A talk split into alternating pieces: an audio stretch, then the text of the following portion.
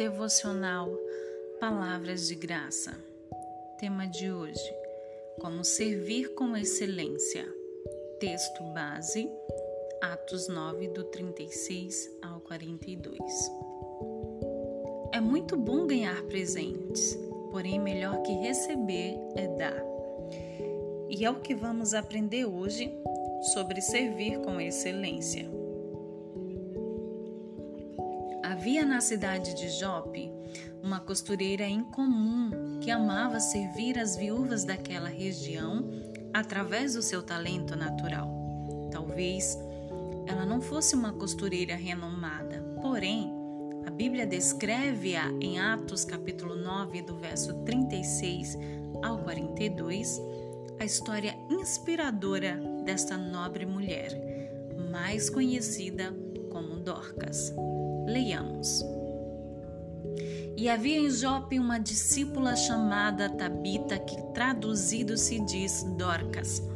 Esta estava cheia de boas obras e esmolas que fazia.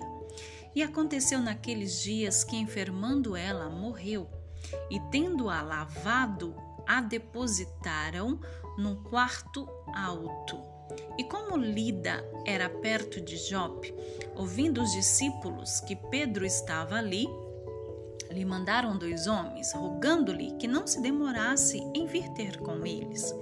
E levantando-se, Pedro foi com eles, e quando chegou, o levaram ao quarto alto. E todas as viúvas o rodearam, chorando e mostrando as túnicas e roupas que Dorcas fizera quando estava com elas. Mas Pedro, fazendo sair a todos, pôs-se de joelhos e orou. E voltando-se para o corpo, disse: Tabita, levanta-te. E ela abriu os olhos, e vendo a Pedro, assentou-se, e ele, dando-lhe a mão, a levantou, e chamando os santos e as viúvas, apresentou-la viva. E foi isto notório por toda Jope, e muitos creram no Senhor. Veja, no verso 36, na parte A, diz: E havia em Jope uma discípula chamada Tabita, que traduzido se diz Dorcas. No texto aparece estes dois nomes, Tabita e Dorcas. Por quê? Na verdade, não são dois nomes, são significados por causa do local. Por exemplo, se ela estivesse em Jope, iam chamá-la de Dorcas. Se ela estivesse em Jerusalém, a chamariam de Tabita, que quer dizer a mesma coisa. Naquela época, os judeus que saíam da sua terra natal deveriam aderir um nome estrangeiro. E esta é a razão de estar aqui Tabita e Dorcas. Além disto, o texto enfatiza uma característica singular. Ela foi a única mulher em toda a Bíblia ser chamada de discípula. Então entendemos aqui o primeiro princípio para servir com excelência é ser discípulo de Cristo. Dorcas era uma discípula de Cristo. O que é um discípulo? A palavra discípulo no hebraico é talmide, no singular, que significa alguém que vem aprendendo intensamente. Em Israel, havia uma recomendação aos talmidim, talmidim no plural. Cubra-se com a poeira dos pés do seu rabi. Quando um rabino caminhava pelas ruas de Jerusalém, suas sandálias levantavam poeira, e o discípulo deveria caminhar tão perto do seu rabi que no final do dia ele deveria estar coberto da poeira de suas sandálias. O alvo dos talmidins, ou o alvo dos discípulos, era serem iguais aos seus mestres, ou seja, suas cópias fiéis. Então, quando Lucas registra que Dorcas era uma discípula, entendemos que ela era alguém que estava disposta a ser uma cópia fiel de Jesus, alguém que vivia intensamente o Evangelho. Por esta razão, que a parte B do verso 36 nos diz que ela estava cheia de boas obras e esmolas. Isto significa que o conhecimento está intrinsecamente ligado à piedade. Ambos devem caminhar juntos. Dorcas não era demasiadamente piedosa sem conhecimento, como também ela não era aquela mulher extremamente instruída sem piedade. Praticar boas obras sem o conhecimento necessário da pessoa de Jesus torna-se apenas religiosidade. Como ser alguém instruído teologicamente sem piedade tende a ser uma ortodoxia morta. Por isto, o segundo princípio para servir com excelência é a piedade acompanhada de conhecimento. Dorcas era uma mulher que praticava a piedade com as intenções corretas, porque não lhe faltava conhecimento do seu rabi. Isto é tão verdade que Dorca, no verso 39, nos diz que ela costurava túnicas e vestidos para as viúvas. As viúvas daquela época eram as mais desfavorecidas pois elas não eram amparadas pelo governo e não tinham direito à pensão por viuvez como se vê nos dias atuais, pois a mesma era transmitida automaticamente aos seus filhos homens. Por esta razão, Dorcas costurava as túnicas e vestidos. As túnicas daquele tempo seriam hoje as roupas íntimas, ou seja, as lingeries. Dorcas não se preocupava apenas em costurar os vestidos, ela fazia o serviço completo dos vestidos às lingeries. E é interessante pensar que essa ação foi contínua até que ela viesse a ficar doente e vir a óbito. Vemos aqui um tal Midim, uma discípula copiando seu mestre, pois em nenhum momento Dorcas pensou em si mesma. Ela colocou em primeiro lugar o seu próximo, considerou a necessidade do outro antes da sua. Exatamente como Paulo descreve em Filipenses capítulo 4, ou melhor, capítulo 2 e verso 4. Cada um não se preocupe somente com o que é seu, mas também com o que é dos outros. Dorcas nos ensina que para servir não precisa ter muitas habilidades e nem muitos recursos. Apenas uma agulha e uma linha em mãos eram suficientes para ela abençoar as viúvas dos seus dias. Aqueles corações tristes pela dor do luto e escassez tornavam-se é, regozijantes diante de alguém que estava preocupado com elas. Dorcas nos ensina que não precisamos de dons expressivos para servirmos ao próximo. É possível testemunharmos a nossa fé fazendo coisas comuns através dos talentos naturais que recebemos. Certamente, você é aquela pessoa que tem habilidades para escrever. Você só precisa apenas de uma caneta e um papel para escrever cartas destinadas a pessoas depressivas e ajudá-las a sentir-se um pouco melhor. Você já pensou sobre isso? Talvez você é aquela mulher super dotada na cozinha, alguém que sabe cozinhar muito bem. Já imaginou como você poderia ajudar alguém com este talento? Ou você é aquela pessoa que sabe contar histórias como ninguém, porém acredita que ninguém gosta de ouvi-las?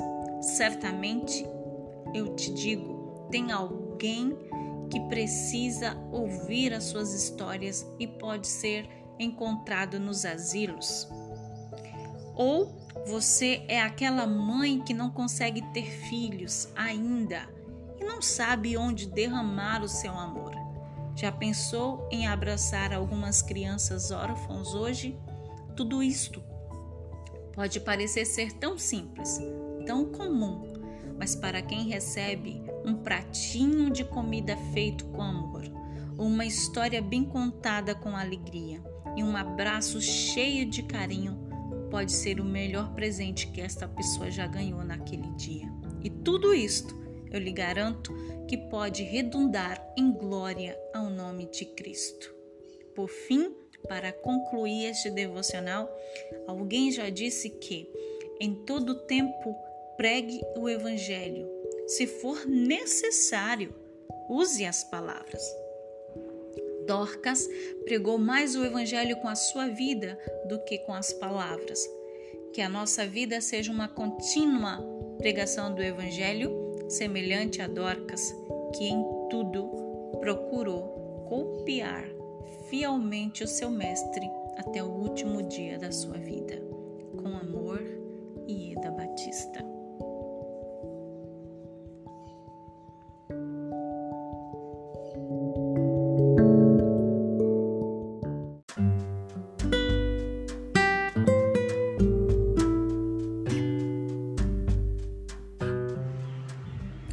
Devocional Palavras de Graça. Texto base, Efésios, capítulo 1, do versos 3 a seguir. Bendito Deus e Pai de nosso Senhor Jesus Cristo, o qual nos abençoou com todas as bênçãos espirituais nos lugares celestiais em Cristo como também nos elegeu nele antes da fundação do mundo, para que fôssemos santos e irrepreensíveis diante dele em amor. E nos predestinou para filhos de adoção por Jesus Cristo, para si mesmo, segundo o beneplácito de sua vontade. Para o louvor da glória de sua graça, pela qual nos fez agradáveis a si no amado Cristo é tudo em todos. Quem Cristo é? Verso 22 nos diz que Cristo é a cabeça da igreja. No verso 21 nos diz que Cristo é aquele que governa acima de todo principado, poder, potestade, domínio e de todo nome que se nomeia. Verso 23 diz que Cristo é a plenitude que cumpre tudo em todos. Quem eu sou em Cristo? Verso 3: Em Cristo eu fui abençoada, eleita desde a fundação do mundo, predestinada para a salvação. E quais são os benefícios dessa predestinação. Recebemos então o perdão de Deus e o seu amor. Em Cristo somos amadas e perdoadas. E, por fim, devemos viver para o louvor da sua glória. Oremos. Eu sou pecadora, Pai amado, fadada ao fracasso, digna da condenação eterna, mas tu me amastes e hoje eu sou dependente de ti para responder em amor quando o ódio me cercar. Ajuda-me a ser parecida contigo, em nome de Jesus. Eu oro. Amém.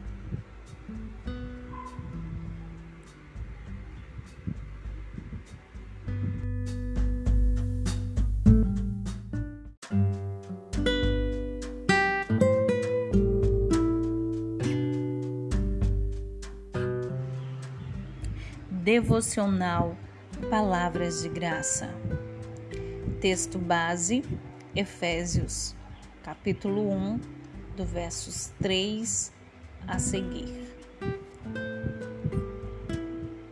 Bendito Deus e Pai de nosso Senhor Jesus Cristo, o qual nos abençoou com todas as bênçãos espirituais nos lugares celestiais em Cristo, como também nos elegeu nele antes da fundação do mundo para que fôssemos santos e irrepreensíveis diante dele em amor, e nos predestinou para filhos de adoção por Jesus Cristo para si mesmo, segundo o beneplácito de sua vontade.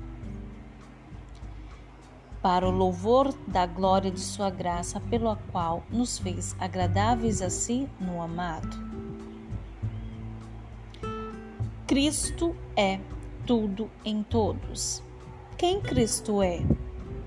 Verso 22 nos diz que Cristo é a cabeça da igreja no verso 21, nos diz que Cristo é aquele que governa acima de todo principado, poder, potestade, domínio e de todo nome que se nomeia.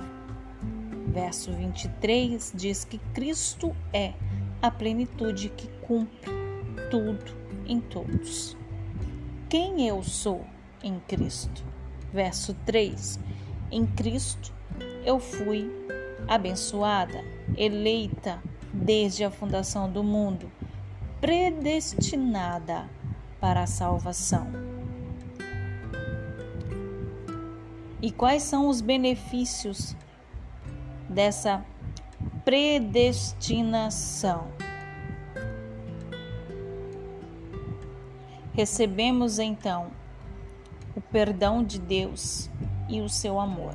Em Cristo somos amadas e perdoadas.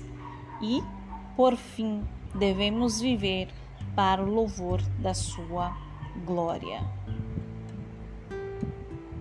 Oremos. Eu sou pecadora, Pai amado, fadada ao fracasso, digna da condenação eterna, mas tu me amastes e hoje eu sou dependente de ti para responder em amor quando o ódio me cercar. Ajuda-me a ser parecida contigo. Em nome de Jesus, eu oro.